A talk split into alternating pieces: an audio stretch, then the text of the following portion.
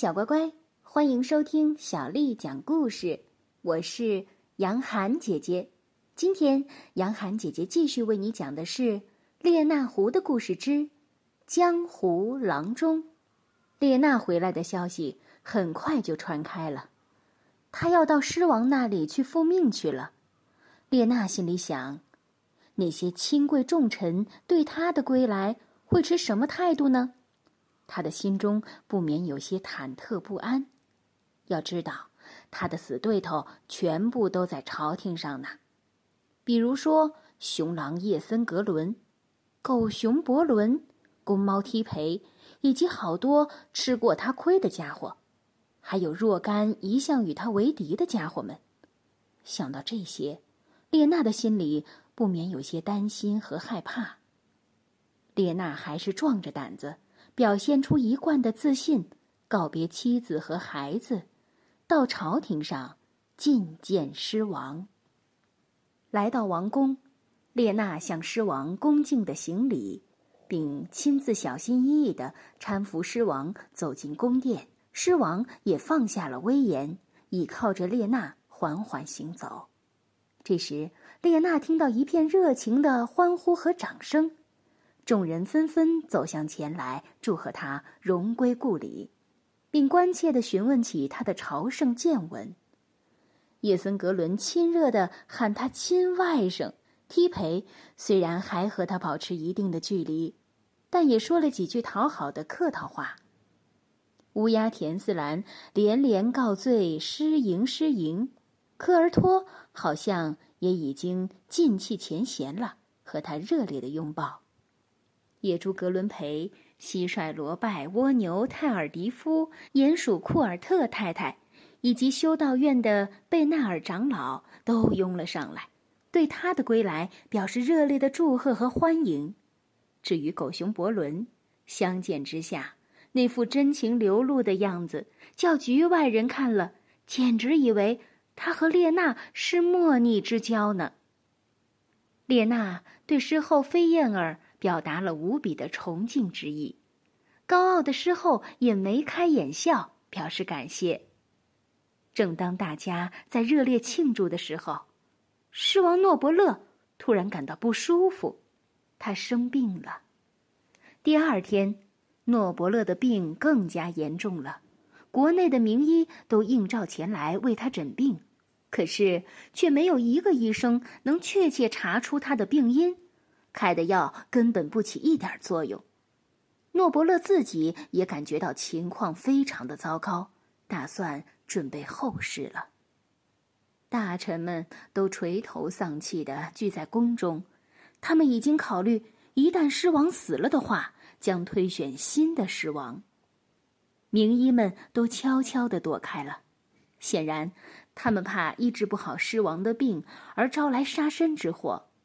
这时，却有很多人都看到列娜整天在田野里溜达，他们都对列娜这种无所谓的表现和行为表示不满。他们哪里知道，列娜此时并不是去溜达，而是跑遍田野山川，去找寻一种她所知道的有特殊疗效的草药。她终于找到了一些，并马上按照她祖传的方式来炮制。他先用石头把药草捣碎捣烂，挤出药汁，然后把另外一些草药焙烧成灰，再调在一起配成药。他这样忙了一整天，终于做好了。夕阳西下的时候，他回到王宫里，急忙要求探视狮王。此时的诺伯勒正在烦躁不安，许许多多的人围拢在他身边。却没有一个人能替他减轻痛苦，而只会讲一些空话和新闻来分散他的注意力。他痛苦的那么厉害，以至于列娜向他表示问候，他也无动于衷。因为宫中的许多人已经把列娜在狮王病重时却跑到树林田野里去溜达的消息传到了狮王的耳朵里，所以诺伯勒对他非常冷淡。列娜其实早就做好了碰钉子的准备，因此对狮王的态度并不介意。狮王有气无力的问道：“哦，列娜，你溜达的还开心吧？在和煦的阳光下散步，想必是令人十分愉快的。我也真希望还能有这样的日子。我实在不愿意孤独的待在这里等死呀。列娜马上安慰他说：“尊敬的陛下，您是不会死的。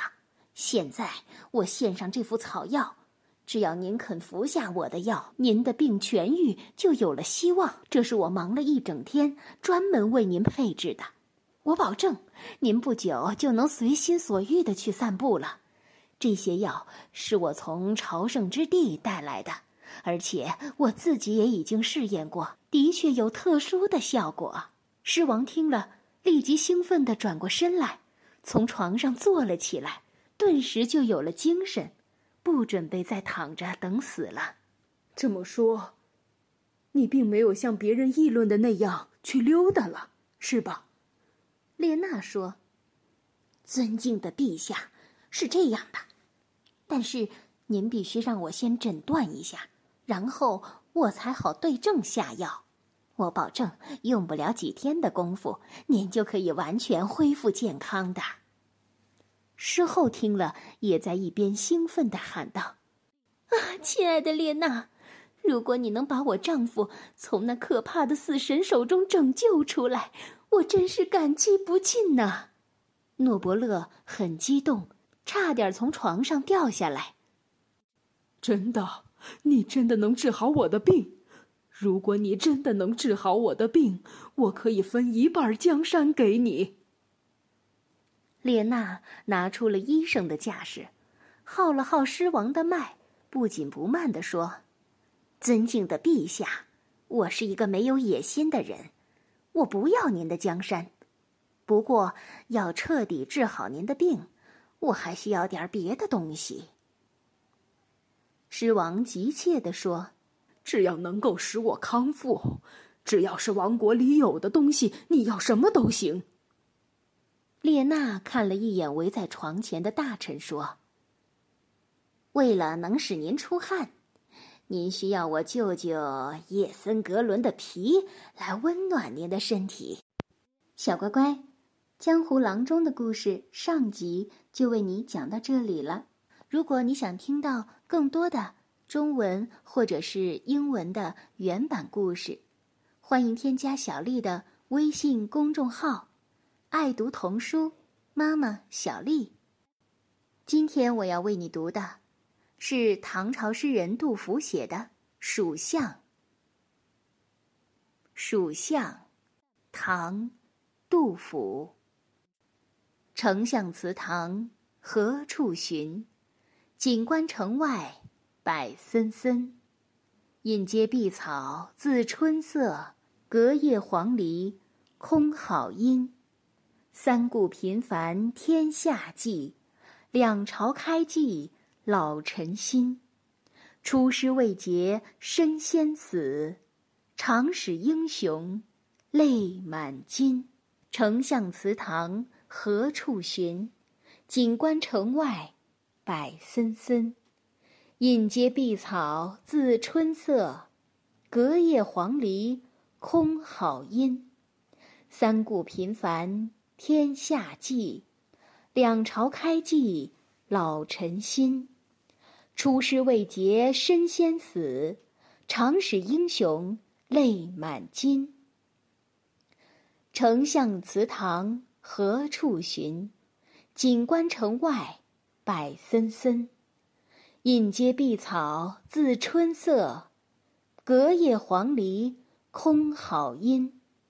三顾频烦天下计，两朝开济老臣心。